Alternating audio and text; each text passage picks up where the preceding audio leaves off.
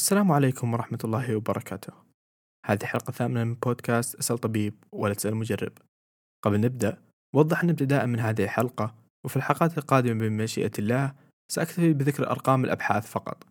وستجدونها في وصف الحلقة أسفلها بجانب بعض من المواقع والمقالات المفيدة.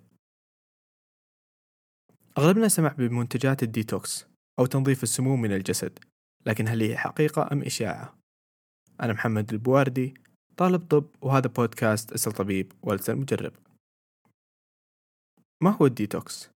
الديتوكس اختصار لكلمة detoxification التي تعني إزالة السموم وهي طبيا تستعمل إن تعرض الشخص لكميات عالية من بعض المخدرات أو المعادن الثقيلة التي يستحيل على الجسد إزالتها بنفسه أو قد تسبب خطرا صحيا إن تركت.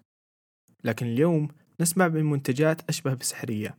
تزعم بإمكانها التخلص من السموم التي نأكلها كل يوم مثل تلك التي بالوجبات السريعة أو السموم التي نستنشقها بالهواء ويزعمون بأنها تسبب أعراض مثل الصداع، الغازات، ألم المفاصل، الإرهاق وحتى الاكتئاب والقلق. أمثلة لهذه المنتجات هي الحميات المكونة من العصائر فقط غالبا ما تكون خضراء تشرب لمدة أيام محددة أو بودرة أو حتى أقراص تؤكل وحتى حمامات السونا لم تسلم فأغلب ادعاءاتهم إن لم تكن جميعها غير مبنية على دراسات علمية لكن الدراسات أثبتت أشياء مهمة.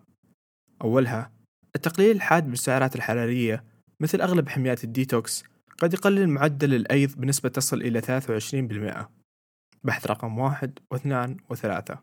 أي إن رجعت لحميتك الطبيعية سيزيد وزنك أكثر مما قبل. والأسوأ في بحث رقم ثلاثة فهذه التغيرات تبقى حتى بعد قطعك الحميات قليلة السعرات. أما بالنسبة لإزالة السموم فالله خلق ثلاث مصافي بجسم الإنسان تعمل بلا توقف الكبد الكلى والرئة. ولا تحتاج مساعدة خارجية إلا إن حصل بها خلل.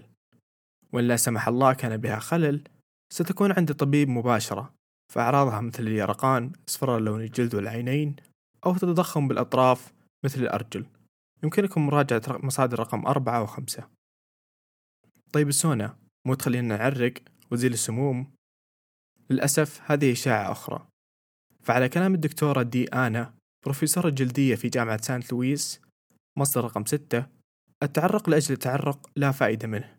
فالعرق وظيفته تبريد الجسد لا تخلص من السموم فهي وظيفة الكلى والكبد. بل التعرق يضعفهم.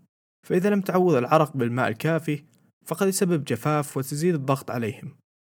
هذه فقط بعض الأمثلة على كذب ادعاءات الديتوكس أو تنظيف الجسد من السموم. وأنصحكم بقراءة مقال في مجلة الصحة لجامعة هارفارد العريقة عن هذا الموضوع في مصدر رقم سبعة. الملخص السم يعتمد على الجرعة فجرعات عالية من الفيتامينات تسبب سم مثل ما تناقشنا عنها في الحلقة الثالثة. جرعة عالية من الألياف قد تعتبر سم وحتى الماء يعتبر سم إن زادت جرعته.